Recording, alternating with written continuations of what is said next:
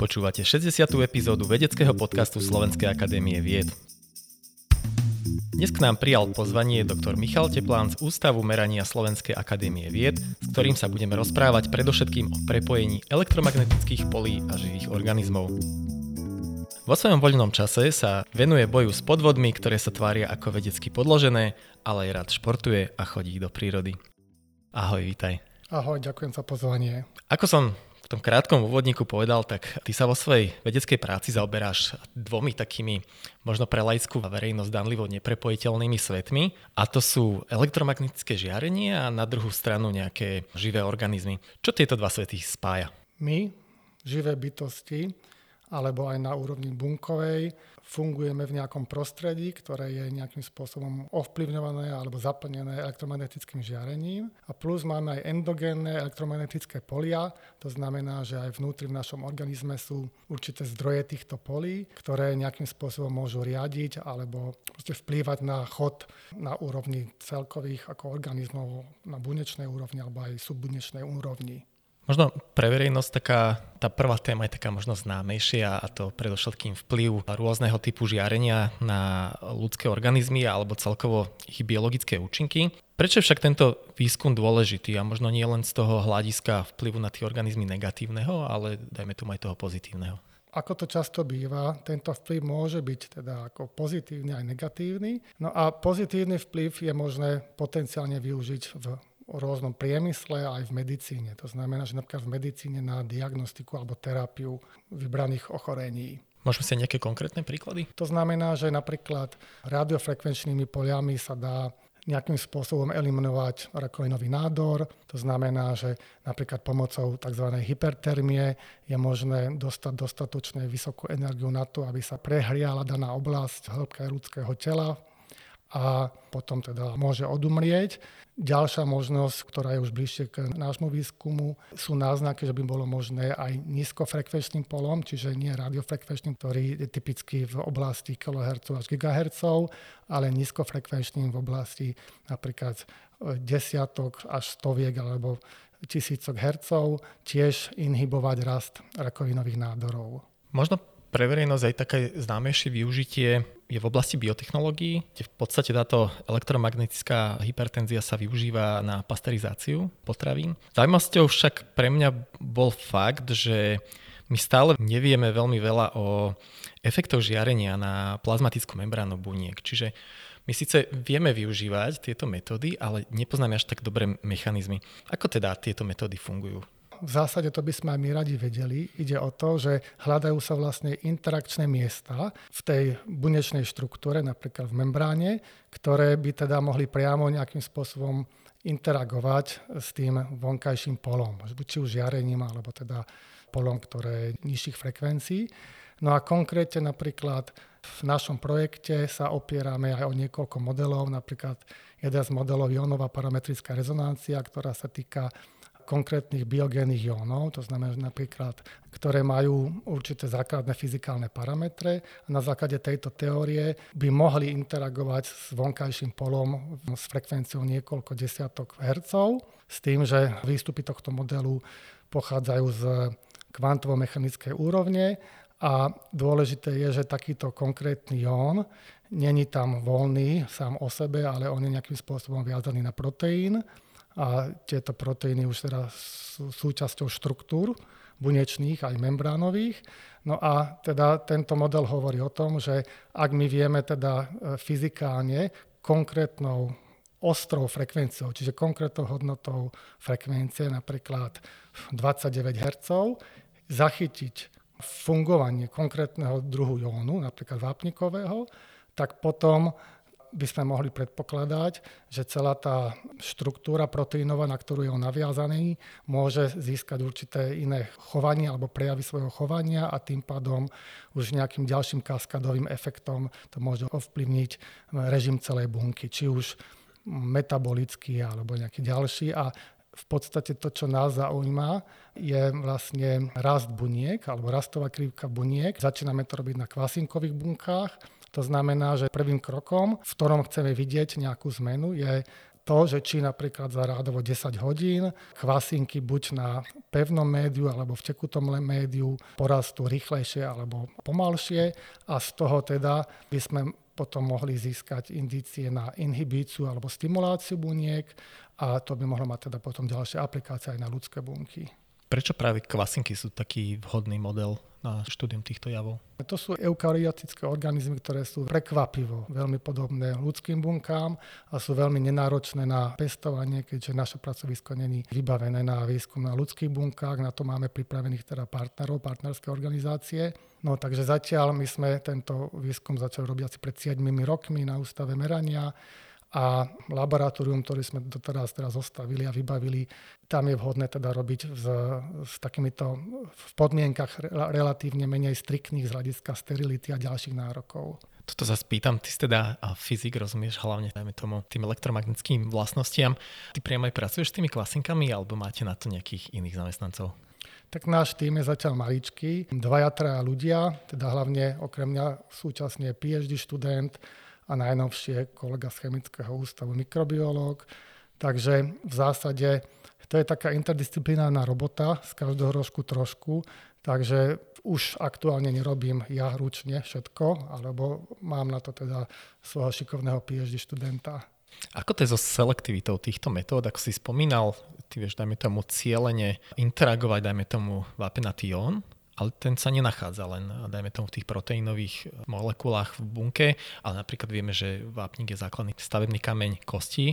Ako to teda so selektivitou? Ako experimentálne štúdie naznačujú, že keď si už spomínal tie kosti, tak polia, ktoré my využívame, čiže slabé nízkofrekvenčné magnetické polia, sa ukazujú ako využiteľné aj na rast kosti alebo teda keď povedzme po zlomenine kosti alebo nejakých deformáciách, takže nejakú obnovu, regeneráciu kostného tkaniva a tiež napríklad aj na liečenie povrchových rán, jaziev a podobne. To znamená, že neviem sa bližšie vyjadriť k tej selektivite, ale v zásade fyzikálne, pokiaľ tie jóny sú zabudované v podobných štruktúrach, tak ten účinok môže byť nejakým spôsobom fyzikálne podobný. Samozrejme, nemám prehľad o celej šírke problému v zmysle, že pokiaľ budú zabudované v štruktúrach, ktoré sa budú fyzikálne samozrejme líšiť, komplexnosťou, nejakou veľkosťou, neviem akými ďalšími parametrami, tak samozrejme, že tie účinky môžu byť rôzne, ale napríklad základná vec je otváranie alebo priechodnosť vápnikových kanálov v membránach buniek a tam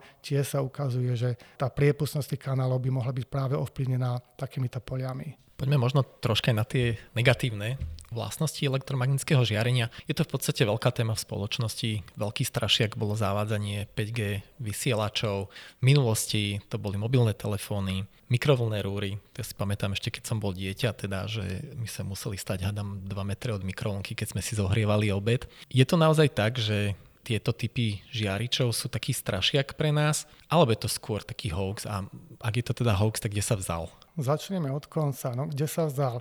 V zásade všetko nové, neznáme, neobjasnené môže byť nejakým strašiakom do určitej miery. Ja zastávam v tejto oblasti takú neutrálnu pozíciu. Skore by som vedel teda vypichnúť nejaké zaujímavosti, či pre alebo proti, pretože nie je dobre samozrejme vyvolávať nejakú prehnanú paniku na jednej strane a na druhej strane z môjho pohľadu je dobré ani hovoriť čierno-biele, že určite to nemá žiadny vplyv.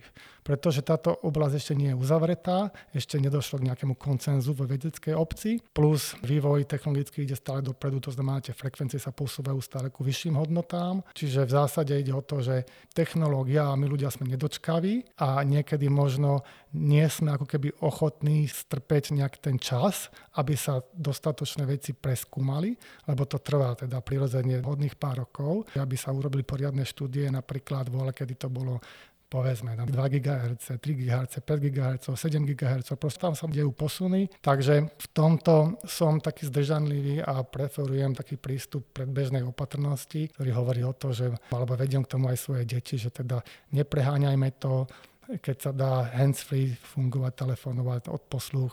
Nemá to úplne na uchu, pretože každý centimetr v zásade z fyzikálneho pohľadu robí zníženie žiarenie v zásade zo štvorcom vzdialenosti.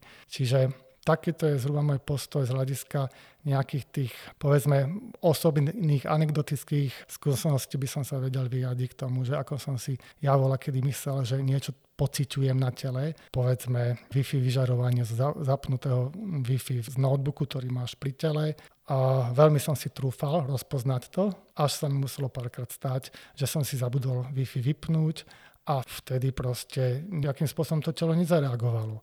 To znamená, že keď sa vedel, že to je zapnuté, tak som cítil nejaké čudné pocity v bruchu, v brušnej dutine, ale keď som o tom nevedel, tak sa nič nedialo.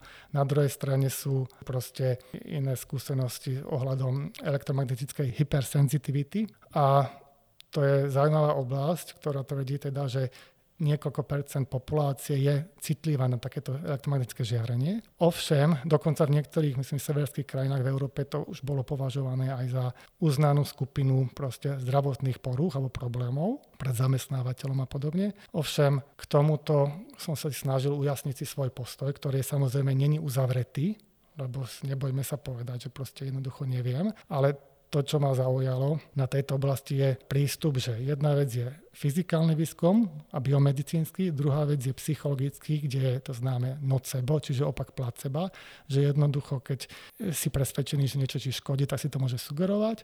No a nová hypotéza, tzv. atribučná, prichádza s tým, že prirodzene v populácii máme pomerne vysoké percento ľudí, ktorí majú zdravotné problémy, na ktoré nevedia lekári prísť, o čo ide. No a títo ľudia sú zúfalí prirodzene. A teraz oni hľadajú informácie, niektorí z nich môžu stiahnuť po tom, čo je zrovna moderné, keď sa píše proste o škodlivosti takéhoto žiarenia, mobilov, Wi-Fi a podobne, tak stiahnu potom a oni si vlastne dodatočne môžu racionalizovať, odobriť, že áno, mám to z toho.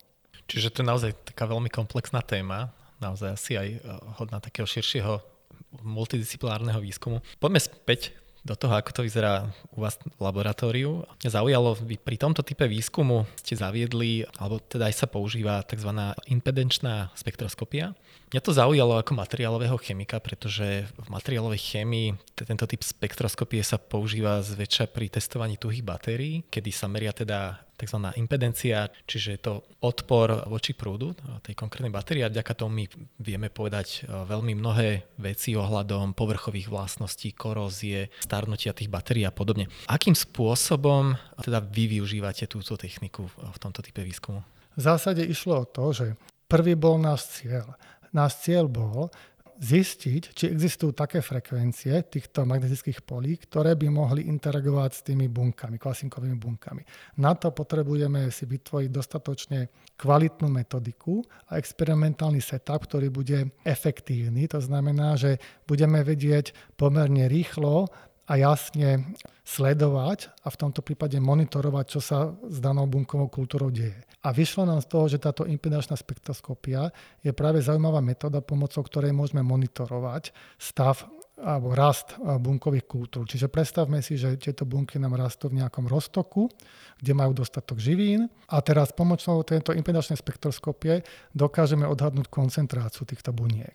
Na rozdiel od niektorých iných metód, keď v tejto oblasti sa doteraz nikdy nerobili experimenty s touto metodou, čiže my sa snažíme skombinovať z rôznych oblastí, dať dokopy do našej experimentálnej platformy tie metódy, ktoré dokopy nám vytvoria proste nejaký veľmi šikovný, efektívny spôsob e, merania a sledovania, čo sa deje. No a idea je nasledovná. Meria sa impedancia. To je niečo ako odpor pri nenulovej frekvencii elektrického prúdu. Spektroskopia znamená, že pre spektrum frekvencií.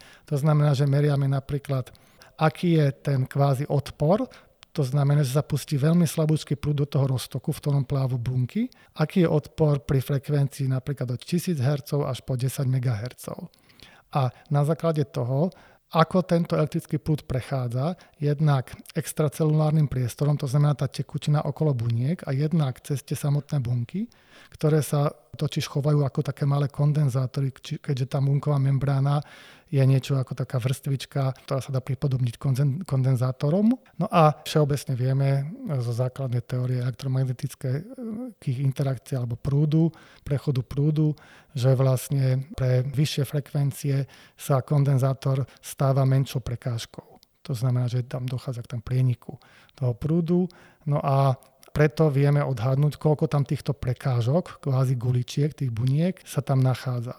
To znamená, že čím ich tam je viacej, tak sa inak chová ten prechádzajúci prúd, to nameráme ako impedanciu, z toho urobíme nejakú transformáciu pomocou nejakých matematických vzorcov, vypočítame kapacitu, permitivitu, alebo efektívnu permitivitu toho celého prostredia s bunkami a z toho už je krôčik ku odhadu koncentrácie buniek. Tu sa len spýtam, asi aké veľké sú tie bunky kvasinkové? Rádovo okolo 5 mikrometrov. Čiže tam v podstate vy nepočítate aj s nejakým e, kvantovým efektom? Nie, nie, na tejto úrovni nie je potrebné. Zaujalo, že vy tieto metódy teda aj spolu s vašimi partnermi z Prahy kombinujete napríklad s fluorescenčnou mikroskopiou, kde teda využívate bioluminescenciu mikroorganizmov. Toto ma zaujalo teda, aký môže byť efekt teda na tú bioluminescenciu samotnú, pretože priznám sa, veľmi som tomu nerozumel, že ja rozumiem efektu na priamo fluorescenciu, čiže ja potrebujem nejaký externý vonkajší zdroj, ktorý mi excituje tú samotnú bunku, ale v prípade tej bioluminescencie, tak ten zdroj ako keby v tej chemickej reakcii v tom samotnom organizme. Tak aký je teda efekt eh, toho elektromagnetického pola na tú bioluminescenciu týchto buniek?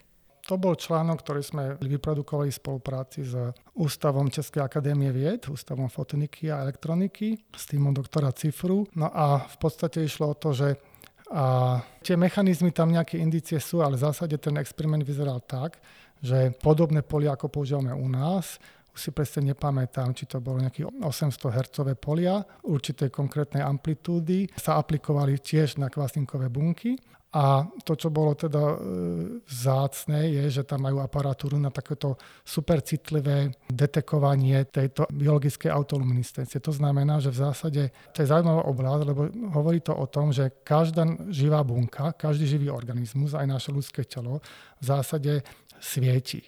To znamená, že má ako keby nejakú svetelnú auru, ktorá je ale veľmi, veľmi slabúčka a treba na to veľmi citlivé prístroje v úplne tmavej komore, aby sa to dalo detekovať pomocou fotonásobičov a tak ďalej. A nám sa teda podarilo zdokumentovať zmeny v tejto autoluminiscencii počas expozície týmto polom.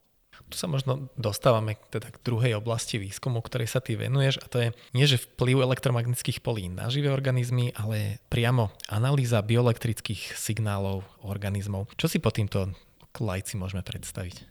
Tak ako príklad alebo taký prierez výskumu, ktorého som sa dotkol, môže byť analýza signálov z mozgu, to sú EEG, elektroencefalografické signály, ďalej analýza podobných signálov EKG zo srdca, či to sú elektrické signály vznikajúce, ktoré zdrojom je srdce. A potom ešte nejaké ďalšie analýzy.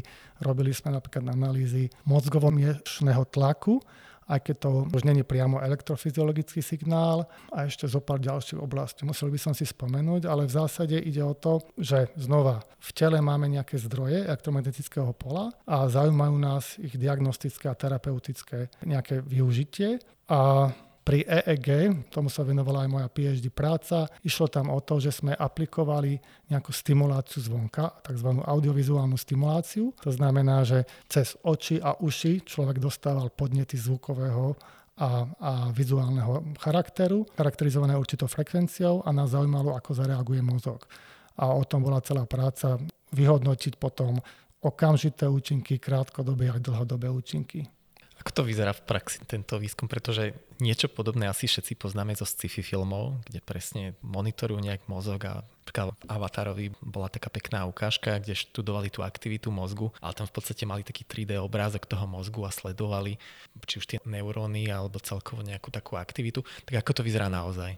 No tak takéto sci-fi to ešte zatiaľ nebolo. V princípe proband alebo dobrovoľník, kam sme patrili aj my sami s kolegami, sme si natiahli na hlavu niečo ako plaveckú čapicu, v ktorej boli integrované elektródy. Tie sa napustia elektrohodivým gélom, pripnú sa k nejakom hardveru, k meráču biopotenciálov, čo je citlivé meracie zariadenie nadizajnované na to, aby vedelo zosilniť veľmi slabé elektrické signály z mozgu, ktoré musia prechádzať proste cez niekoľko vrstiev, lepku, kožu a tak ďalej. Oni odrážajú aktivitu veľkého množstva buniek, najmä v danej oblasti pod elektródou. No a potom bol určitý experiment experimentálny protokol, kde jednak dostávali aplikáciu tohto, vtedy to bola taká moda tzv. psychovolkmenu. neviem, či si to počul, jednoducho má sluchadlák, do ktorého či idú nejaké také zvukové rázy s určitou frekvenciou a potom LED diodky ti blikajú cez zavreté viečka do očí s tou istou frekvenciou ako svetelné impulzy. No a hypotéza bola taká, že primárne to zastiahne vizuálny kortex, ktorý sa nachádza vzadu, v zadnej časti hlavy, pretože tam je teraz spracovanie vizuálnych vnemov, ale ten signál do istej miery sa vie rozšíriť aj do ďalších oblastí mozgu. To znamená, že aj ten predný mozog, kde máme uložené nejaké vyššie kognitívne funkcie alebo proste takéto nejaké oblasti, ktoré proste sa týkajú nášho bežného, bežnej aktivity, tak vieme ju ovplyvniť. Ale samozrejme ľudia sa nás potom pýtali, alebo laici, alebo aj biznis sféra, že a čo teda učenie jazykov, pomáha to? Alebo nejaké takéto iné aplikačné veci. Na to sme museli vždy povedať, že nevieme, lebo my sme skúmali len tie základné efekty. Čo teda takým primárnym cieľom takéhoto typu výskumu? Je to poznanie mozgu ľudského, alebo je tam aj, dajme tomu, nejaká šanca, nejaký terapeutický potenciál a respektíve aj takýto potenciál možno ovplyvniť, schopnosť učiť sa, dajme tomu, u ľudí, ktorí zažili porážku? Áno, kolega na ústave vedie projekty neurorehabilitácie, pri ktorých nejde o to, ako vola kedy, že sa rehabilitovali na začiatku na základe vonkajšieho predcvičovania, povedzme ruky, ktorá bola znehybnená po čiastkovej porážke, ale sa pritom snímajú mozgové signály a zjednodušene povedané, je tam taká pomocná, pomocné ramene, ktoré pohybuje tou rukou, ale ten motor, ktorý teda navodí ten pohyb, sa zopne len vtedy, keď mozog vyprodukuje aspoň náznakovo motorický signál v motorickej časti mozgu, ktorý vlastne vysiela povel, že skúsa pohnúť. A ten pacient samozrejme potrebuje toto celé mať nastavené adaptibilne, pretože on začína z úrovní neschopných, nie, nie uschopnený takéhoto pohybu a chceme ho dostať niekam, kde bude plne alebo aspoň maximálne možne schopný hýbať tou rukou. To znamená, že tieto EEG signály, tzv. evokované potenciály sa proste monitorujú, nahrávajú sa,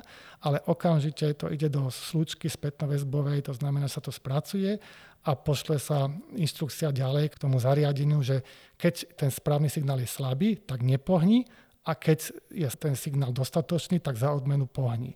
A princíp je ten, že lepšie sa učíme vtedy, keď nám to funguje takto zladenie, že mozog vyšle správny signál a ruka sa pohne naozaj. Lebo doteraz sa to robilo tak, že nevieme, čo sa deje v mozgu, len napríklad sestrička umelo nám hýbe rukou.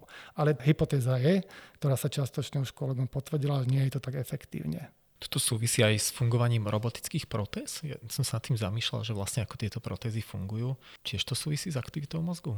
Pokiaľ je tá protéza, potrebujeme, aby bola proste riadená priamo našim nervovým centrom, tak samozrejme áno. To znamená protézy napríklad úchop rukou, prstami, úchop kadejakej veci, tak samozrejme tam je snaha to takýmto spôsobom napojiť. To je teda tým kolegu Romana Rosypala, ktorý sa tomuto venuje. Ja už som mimo hry v tejto oblasti. Tu sa dostávame v podstate tak pekne plynule k tretej oblasti výskumu, ktorej ty sa venuješ a to je skôr už taká technologická. A to je teda využitie umelej inteligencie a strojového učenia práve v tomto type výskumu bioaktivity. Prečo je to nevyhnuté v tomto type výskumu používať umelú inteligenciu? Jednoducho, všade, kde máme nejaké dostatočne veľké dáta, napríklad vo forme či časových radov alebo mnohorozmerných charakteristík akékoľvek biologickej štruktúry a chceme nejakým spôsobom v tom urobiť poriadok alebo pýtame sa, že kedy je daná situácia pre nás nejakým spôsobom priaznivá alebo nepriaznivá, proste potrebujeme niečo, chceme charakterizovať danú situáciu, tak častokrát prídeme do bodu, keď musíme siahnuť po nejakých matematických metódach, ktoré nám pomôžu zodpovedať takéto a podobné otázky. To znamená, že keď máme signál nahraný, tak typicky v našich úlohách začíname nejakým predspracovaním toho signálu alebo tých dát všeobecne, potom prejdeme ku analýze a pokiaľ tá analýza nie je úplne taká veľmi jednoduchá, že sa urobia napríklad histogramy alebo nejaká základná analýza variancie, tak častokrát siahneme potom v ďalšom kroku po strojovom učení alebo umelej inteligencii v následovnom zmysle. Napríklad potrebujeme klasifikovať dané dáta do niekoľkých skupín, niekoľkých tried. A keď použijeme na to nejaké typy klasifikátorov, tak to už sme v strojovom učení. Čiže pod tým strojovým učením tam si môžeme predstaviť proste rôzne metódy, pomocou ktorých vieme pomocou nejakého učiaceho procesu naučiť daný algoritmus, že ktorá napríklad, ak použijeme tzv. prístup s učiteľom, lebo existujú aj prístupy bez učiteľa, tak dokážeme teda my dopredu na nejakej trénovacej množine označiť, ktoré dáta patria napríklad medzi chorých alebo sa spájajú s chorými pacientami alebo napríklad v mojej práci z toho EEG s nízkou úrovňou relaxácie a ktoré dáta napríklad potrebujeme alebo chceme spájať so zdravými pacientami, ako som to robil napríklad pri tom intrakraniálnom tlaku, alebo to chceme spájať napríklad s nejakou lepšou úrovňou relaxácie, ako som to robil napríklad pri EEG. Čiže jednoducho potrebujeme rozstrediť nejaké dáta. No a teraz daný algoritmus na základe určitého naučenia, natrénovania, alebo sú prístupy teda aj bez natrénovania, dokáže proste rozdeliť tie dáta na dve alebo viacero skupín. V podstate tieto štatistické metódy štandardne fungujú tak, že čím mám väčší balík dát, tak tým sú presnejšie. Ťažíte z toho, že teda tento typ výskumu je celkovo globálny a spolupracujete napríklad aj na šerovaní dát pri tomto strojovom učení, aby teda tie vaše modely boli presnejšie? Priamo v, v článkoch, ktorý sme my písali, sme sa tohto nepotrebovali dotknúť, ale v zásade na základe trendov otvorenej vedy je žiaduce, že sa snažíme, povedzme, popri publikovanom článku dáta tiež nahodiť k dispozícii k verejnosti, proste na patričné miesta, kde si odborná verejnosť môže nájsť tieto dáta. A my sme sa teda zatiaľ nedotkli takých úloh, alebo v tomto výskume biomedicickom takých úloh, kde by sme priamo potrebovali obrovské množstvo dát, ale samozrejme toto je ako dneska nevyhnutné stále v väčšom množstve oblastí keď sme pri tom strojovom mm. učení a umelej inteligencii, nedá mi nespýtať sa, dneska budeme mať veľa strašiakov. Zábavný priemysel nám častokrát podsúva, že teda tá umelá inteligencia sa naozaj môže vytrhnúť spod kontroly a že teda tým samoučením sa môže zdokonaliť natoľko, že teda či už ovládne alebo zničí ľudstvo. Je toto naozaj reálna hrozba? Nebudem sa tváriť, že som v tom vyložený odborník, ale tým, že som prišiel do styku len z pohľadu ako z pozície aplikácií umelej inteligencii, tak môj skromný názor je ten, že áno, treba byť opatrný, treba na to dávať veľký pozor, pretože sám chápem, keď ja sám som sa ocitol v roli tvorcu v zmysle, že ja som potreboval si zadefinovať, čo idem sledovať a čo ja podhodím tej svojej umelej inteligencii, aby som získal výsledky, ktoré si prajem. Alebo odpoveď na otázky, ktoré si prajem, ktoré my sledujeme. Človek je vždy obmedzený v zmysle, že to, čo ja viem zadať, to, čo si ja definujem, nejakú tú množinu atribútov, čo ja chcem po tej umelej inteligencii, ja si tam zadefinujem nejaké charakteristiky, nejaké miery alebo feature a nejaké pravidlá hry, tak to je vždy obmedzené. A to nikdy nevypadne z toho priamo nejaký dokonalý systém, ktorý sa bude vedieť sám kontrolovať. Umelá inteligencia je v zásade hlúpa, robí len to, čo my po nej chceme. Samozrejme, že je oveľa výkonnejšia ako my, ale hlúpa v zmysle, že ona absolútne nerozumie, čo vykonáva. Čiže na základe mojej skúsenosti si myslím, že vždy bude čo zlepšovať z hľadiska kontroly alebo z hľadiska tých jemných detailov a otienkov, že čo po nej chceme, ako vieme zdokonalovať prístupy, že povedzme hľadiska bezpečnosti obmedziť, že čo by už si nemala dovoliť, tie brzdy jednoducho a to pochopenie komplexné, že čo z toho môže vypadnúť. A v tom sme vždy obmedzenými. A stále to samozrejme budeme pokroko zlepšovať, ale vnímam to tak, že my alebo výskumníci nikdy nedokážu slúbiť plnú spolahlivosť z hľadiska bezpečnosti. Ale teda závisí to predovšetkým od tých ľudí, ktorí pracujú teda s tou umelou inteligenciou. Samozrejme, ale tam ide o to, aby sa vytvorili proste široké skupiny odborných spoločností a proste regulácia, relatívne prísne pravidlá a spätná väzba, ako to celé sledovať a hodnotiť a naspäť regulovať.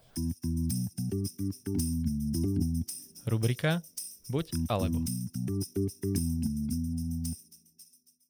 Aktívny alebo pasívny relax? Aktívny. Šalát alebo steak? Šalát. Si vegetarián?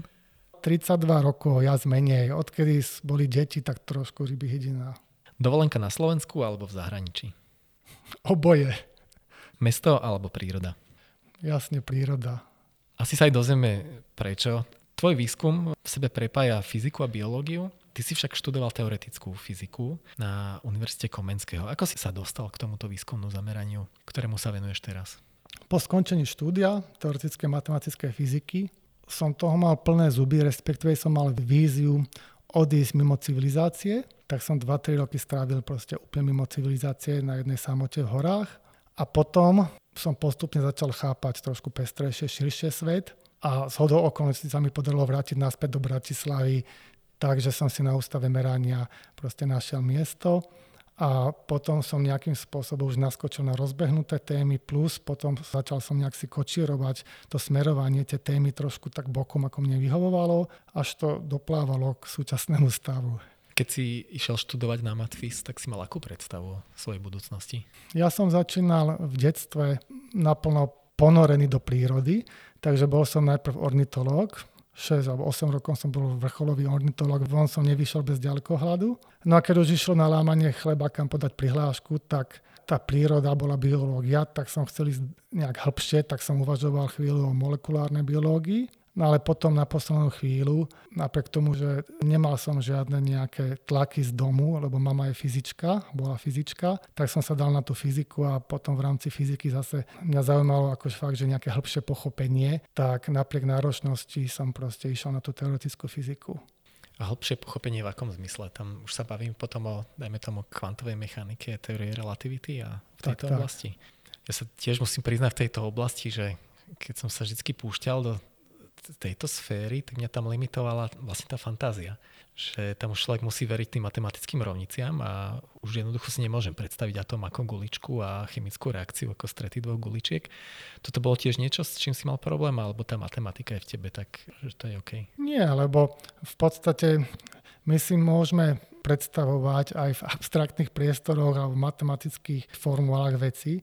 To znamená, že keď sa raz povedalo, že tu je zákaz, alebo je to škodlivé si to predstavovať príliš doslovne alebo mechanisticky, no tak museli sme sa toho zbaviť postupne. Samozrejme, že to robí nejaké problémy, ale ako náhle už potom na to naskočíte, tak potom idete ale takým spôsobom, že dávate si dokopy proste experimenty a teóriu a jednotlivo to nie je intuitívne, ale ide o to mať aspoň aký taký pocit, že to vnútorne zapadá do seba. A ty si teda potom tento svet teoretickej fyziky, ktorý je naozaj náročný, vymenil za povedzme taký úplne opačný svet, teda odišli ste spolu aj so svojou budúcou manželkou do Veporských vrchov, kde ste strávili spolu dva roky na samote v lese. Ty pochádzaš priamo z Bratislavy, že aký to bol vlastne taký prerod, alebo aká to bola zmena odísť z Bratislavy žiť na samotu do lesa? Pre mňa úžasné, pre manželku už menej. Našťastie som našiel takú spriaznenú dušu, že sme si proste dokázali vytvoriť takéto kráľovstvo v horách na samote. Išli sme v lete hľadať, našli sme si, požičali sme si chalúbku od proste neznámych ľudí. Ten svet bol asi taký, že ja som sa tam snažil byť čo najviac v tom lone prírody, oddelený od civilizácie. Manželka chodila učiť do miestnej základnej školy. No a ja som sa venoval proste na vrchole svojich možností, neviem, niekoľko hodín denne meditácií. Povedzme, raz za dva týždne som zobral veľký ruksak a išiel som do Černobalogu alebo do Brezna na nákup veľký suché potraviny, z ktorých sme si potom povedzme mleli, obilie, piekli chleba, všetká romantika vonku, studnička, v zime bolo treba rúbať sekerov, studničku, zaviaté závejmy, a všetka táto krása. Čiže to bol úplne iný svet. Ako som bol mladý okolo tých 23-24 rokov, tak bol som v tom, že takto chcem zostať žiť do konca života, ale tá určitá mladická naivita postupne vyprchala. Tam vlastne tá romantika veľmi rýchlo pominie a príde tá krutá realita. Vieš si teraz predstaviť, že by si to zopakoval? Môj ideál je už kombinácia. To znamená, že kvázi jednou nohou áno a druhou zostať pevne ukotvený v civilizácii spoločnosti, pretože aj tam človek nachádza prínosy a uspokojenia. Pomerne bežné, že keď ľudia prechádzajú ťažkými životnými situáciami, tak eh, v podstate potrebujú niečo spraviť v tom živote. Veľmi časté sú také tie dlhé traily, napríklad eh, Pacific Crest Trail, alebo na Slovensku máme eh, magistrálu SMP. Avšak tie štandardne, dobre, magistrála SMP trvá zhruba dva mesiace, vy ste takto boli dva roky. Aký to malo efekt na teba? To by mali v prvom rade asi posúdiť iní, ale myslím, že významný. Určite to je proste pečat na celý život, v dobrom aj zlom. To znamená, že začal som si aj inak vážiť, povedzme, aj mesto, civilizáciu alebo spoločnosť, rodiny známych, odborné možnosti v meste. No ale v zásade hľadanie a nachádzanie určitej také rovnováhy toho kľudu alebo vypestovanie si návykov, ako aj v tom nekľude si vedieť ten kľud navodiť. To teraz narážam povedzme na meditáciu. Dneska je to moderný prístup mindfulness, vtedy to bolo do istej miery ešte trošku tak zablázna považované, že čo to tam robí celé dni na tej samote. Takže mnohé veci, ktoré človek si tam mohol proste vycvičiť, potrénovať, uvedomiť proste ľudské kontakty, aké to je, keď tam človek je proste uzavretý v tej tmavej, tichej samote okolo, proste môžu behať medvede, jelenia a podobne, takže to je niečo, je to veľmi silné. Pre mňa je kľúčové, že mám za tým, pretože som stretal potom neskôr mnoho mladých ľudí, ktorí tiež túžili také niečo vyskúšať, ale pokiaľ nevyskúšaš, tak ťa to môže mrzeť a môžeš potom túžiť ďalej. Ale už to máme za sebou s manželkou a už sme kľudní, vieme, čo to obnáša a do budúcna by som sa tak jednou časťou svojej bytosti k niečomu podobnému kľudne vrátil. Ale teda stále túlavé topánky ti zostali a stále či už s kamarátmi alebo aj s manželkou chodíte na rôzne vandre, po na také survival pobyty do prírody. Tak sa spýtam, ty si to načrtol, že rôzne zvery a podobne. Nebojíš sa či už zvierat alebo aj ľudí? To je dilema, čo je nebezpečnejšie, či zver alebo človek. V zásade ja som sa snažil ako pohybovať v prírode, v tichosti, v akékoľvek slovenskej divočine. Takže mám rešpekt a mám prirodzený strach, ale nie prehnaný. To znamená, že dokážem sa proste voľne pohybovať a snažím sa, pre mňa je kľúčová aj prepojiť to s tou mindfulness, to znamená, že byť ostražitý. A ono je to aj zaujímavá hra. To znamená, že pre mňa je pekná hra, že idem na výlet do Malých Karpatov a môžem si zahrať hru napríklad s muflónmi alebo Danielmi, že koľkokrát uvidím ich prvý ja, alebo my ako skupinka ľudí a koľkokrát oni a kto vyhrá. Väčšinou kto vyhráva málo kedy vyhrajú ľudia. Keď som sám a mám veľa času, to skoro v mladosti dávnejšie, tak som dokázal to zvládnuť že som išiel tak potichu a teda opatrne a sledujúc naplno okolie a vedel som, kde sa pozerať. Že napríklad nepozerať sa na najvzdialenejší horizont v lese, ale častokrát ťa to prekvapí v polovičnej tretinovej vzdialenosti a musíš vedieť rozoznať každý jeden drobný pohyb, že či to môže byť zviera, aká časť tela, alebo rozpoznávať hlasy, fučanie, nejaké iné prejavy a pobytové stopy a podobne týchto zvierat. Ešte tieto malé Karpaty sú v tomto také dosť čarovné, pretože ja som z Liptova, teda strávil som väčšinu času vo Veľkej Fatre, respektíve Nízkych Tatrách. A ja som sa nikdy toľko so zverou nestretol ako práve tu v Malých Karpatoch, ako stretnúť Daniela. Ja som skôr prekvapený, keď sa vrátim a nestretnem Daniela, ako stretnem. A tam som si teda všimol, že tam to je skôr o tom, že kto sa skôr hýbe. Že keď oni bežia, tak si ma nevšimnú, keď ja bežím, tak zase ja si ich nevšimnem. Budem aj ja hrať túto hru. Super. Držím palce. Ďakujem. Taký ďalší prejav túlavých topánok a tento projekt sa mi veľmi páčil, tak e, vy ste s manželkou v podstate prestupovali polku Európy s tým, že ste sa dostali stopom až za polárny kruh. To bolo vašim cieľom, alebo bolo proste, že ideme stopovať a kam zájdeme? To bolo leto medzi nejakými ročníkmi vysokej školy a v podstate tá Škandinávia bol cieľ, ale že kam až dojdeme, to sme nevedeli a v zásade v priebehu, myslím, troch, štyroch týždňov sa nám podarilo nejakých 67 aut takto sa zoznámiť, lebo nakoniec to podstatné, čo je vlastne, čo sa pri tom stopovaní zoznamuje s ľuďmi, ktorí ti povedia o miestnej prírode, kultúre, pozvú ťa k sebe domov, takže boli veľmi zaujímavé situácie, príjemné, alebo či už aj trošku nepríjemné, ale stále to za to. Vlastne za ten polárny kruh ste sa dostali k ktorej oblasti? Norsko, Fínsko? Hore Norskom, dole Švédskom a dostali sme sa potom loďou na Lofoty, na okraje Lofot a tam sme sa už potom ďalej už stočili dole, čiže nepodarilo sa nám ísť až úplne na Nordkap. Rubrika Veda versus viera. V čo veríš? Ja verím v science-based spirituality. To nám môže vysvetliť troška? Že spiritualita má miesto, lebo evolučne sme boli tak vyvinutí, z toho sa nevyviníme, ale samozrejme myslím si, že správny vedec by nemal byť schizofrenický v tom zmysle, že vo svojej robote používa kritické myslenie a povedzme rozlišuje, čo sú dezinformácie a čo nie a vo svojom súkromnom živote, napríklad, ja neviem, keď sedí v kostole, že vtedy to vypne. To by bolo pre mňa osobne ako nepriateľné. To znamená, že ja hľadám také zdôvodnenie spirituality, ktoré je kvázi racionálne, ale pričom zachováva čo najviac aspektov, povedzme, prežívania pri zmenených stavoch vedomia a podobne. A toto je aj jedna z nosných tém nášho občianského združenia, ktoré, neviem, ešte sa môžeme dotknúť akorát nadišiel ten správny čas, pekne to súvisí. Ty si teda mi spomenul, že máš také možno troška netradičné hobby a dokonca aj pre vedca, ale teda založili ste si občanské združenie, kde vy e, študujete pomerne zaujímavé javy, ktoré možno štandardne spoločnosť považuje za také šarlatánske a nepatria zrovna do vedeckého mainstreamu. Povedzme napríklad akupunktúra, biorezonancia, vplyv meditácie na organizmus a zdravie a podobne. Ako si sa teda k tejto téme dostal a môže nám povedať teda, akým spôsobom tieto javy skúmaš.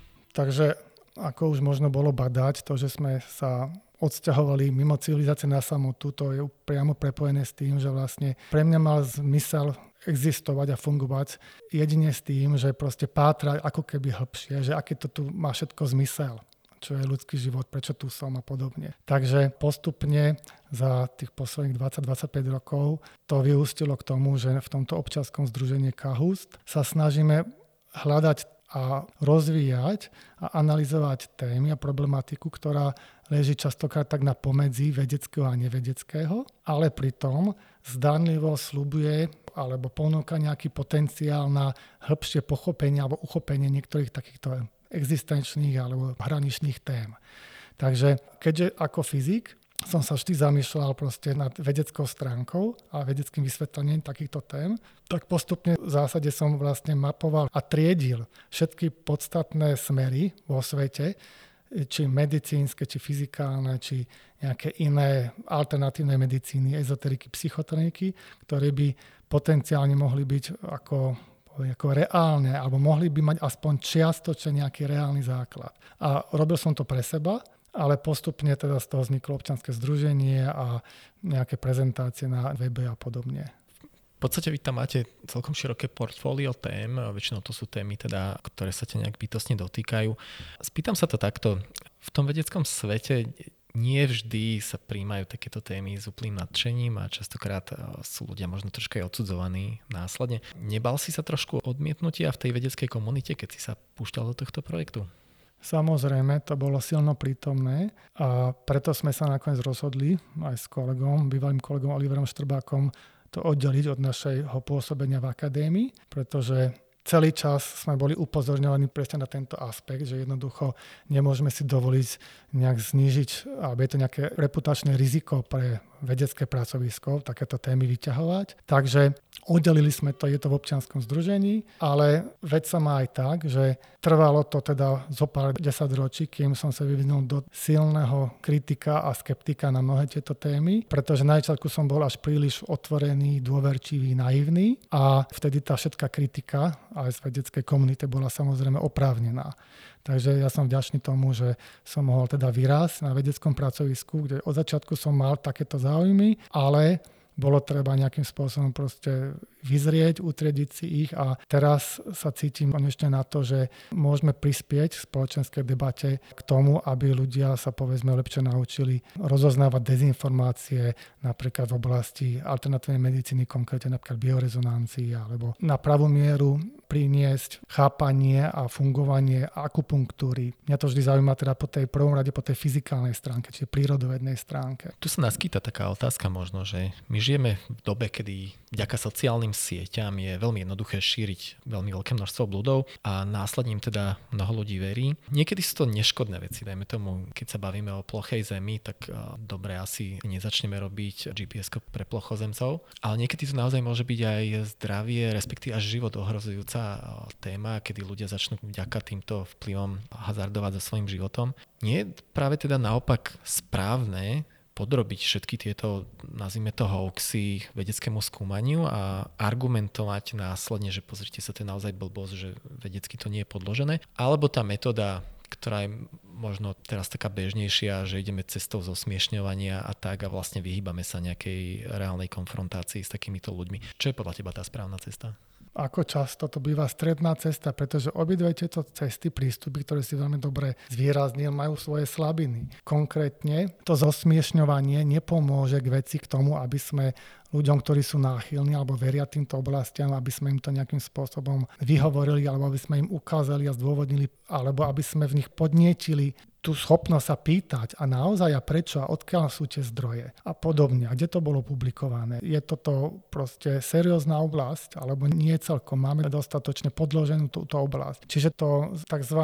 zhodenie témy zo stola na diálku a teoreticky e, si myslím nestačí. A opačne tá prvá vec, že by vedci, ktorí majú obmedzený čas, obmedzené finančné zdroje, mali po každej hovadine siahnuť a vyvracať ju, to tiež nám neprináleží. Častokrát som s týmto mal problém, som s tým bojoval, musel som si to ujasniť, lebo my sme absolvovali teda množstvo stretnutí s protagonistami alebo povedzme ľuďmi, ktorí si zarábali pomocou kvázi liečenia, rôznymi prístrojčekmi a podobne. A tam často prišiel moment, že však ale vy by ste to mali, vy vedci by ste to mali ako overiť a ukázať. Ale existuje, tak ako existuje tzv. Okamová britva, jeden novinár, tuším Hutchinson, tiež je Hutchinsonová britva, ktorá hovorí o tom, že naťahuje ten, ktorý tvrdí niečo špeciálne, extraordinárne, aby to dokázal. Nie, aby zvyšok sveta proste sa na to vrhol a ukazoval a dokazoval, či to, čo si kadekto len tak vymyslí, je alebo nie je proste pravdivé. V podstate to ide proti argumentačnej logike.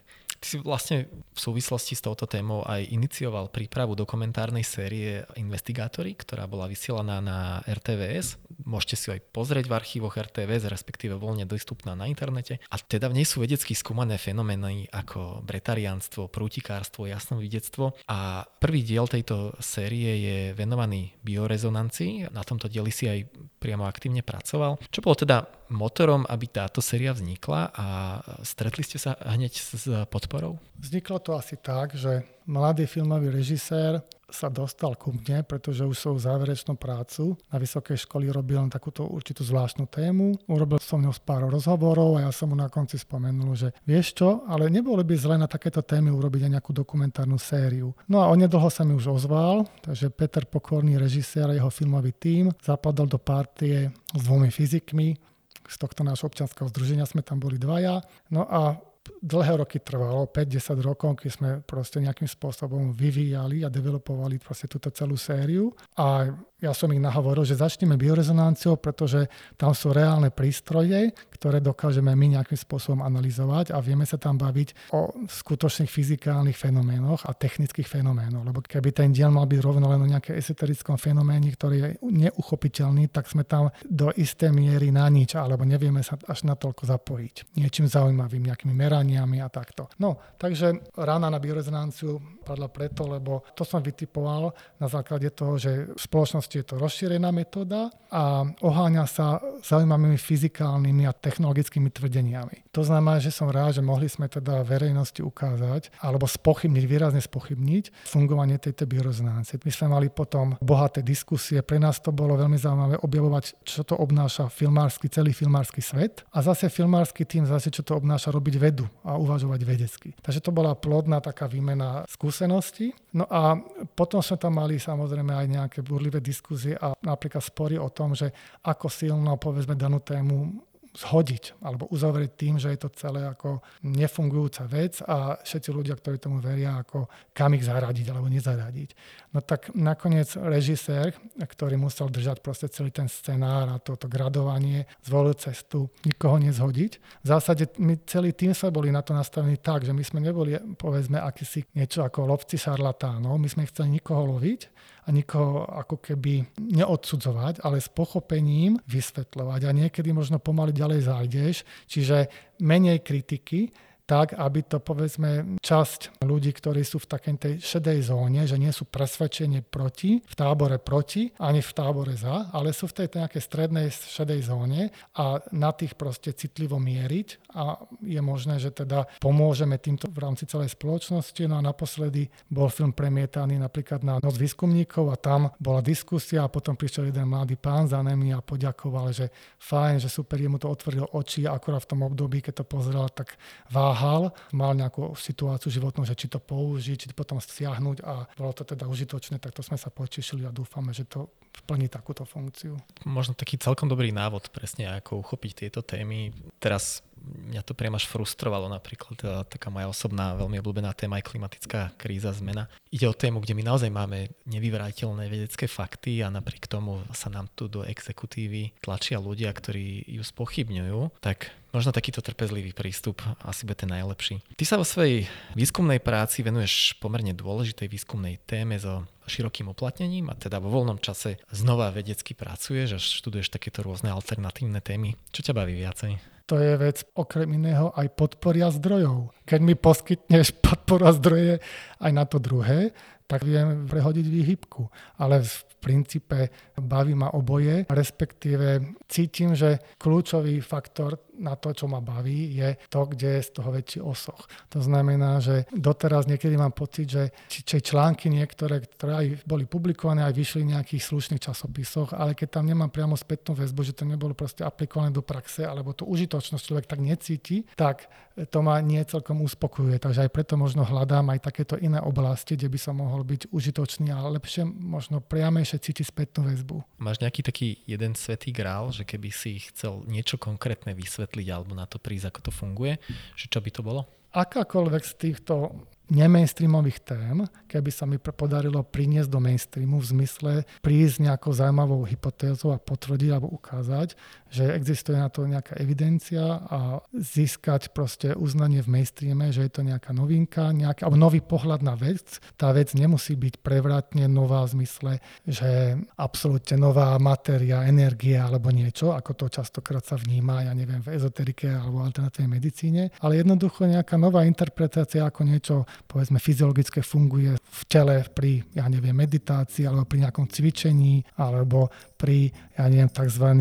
čakrách, ale pokiaľ by to bolo proste striktná medicínska, fyziologická a fyzikálna interpretácia, tak takéto niečo priniesť do súčasnej vedy, tak to by som mal ako plne uspokojenie. Plne na záver, máš pre našich poslucháčov nejakú dobrú knihu alebo film, ktorý by si im odporučil? Tak v zásade som mal pripravené tú našu dokumentárnu sériu Investigátory. Čiže tuto, ako si už spomínal, v tomto v archíve RTVS ju môžu nájsť, doma záujem o tieto témy a kritický pohľad ne, tak pri toto by som ostal a potom nejaké ďalšie témy teda môžu posluchači nájsť na našej webovej stránke tohto združenia cahust.org. Ďakujem ti veľmi pekne, že si tu s nami bol a prajem ti veľa osobných aj pracovných úspechov. Ďakujem podobne. Dramaturgicky sa na dnešnej epizóde vedeckého podcastu Slovenskej akadémie vied podielali Katarína Gáliková a Peter Boháč. Technická podpora Martin Bystriansky. Ak sa vám náš podcast páči, Dajte o ňom vedieť aj svojim priateľom. Každé vaše zdieľanie nás poteší.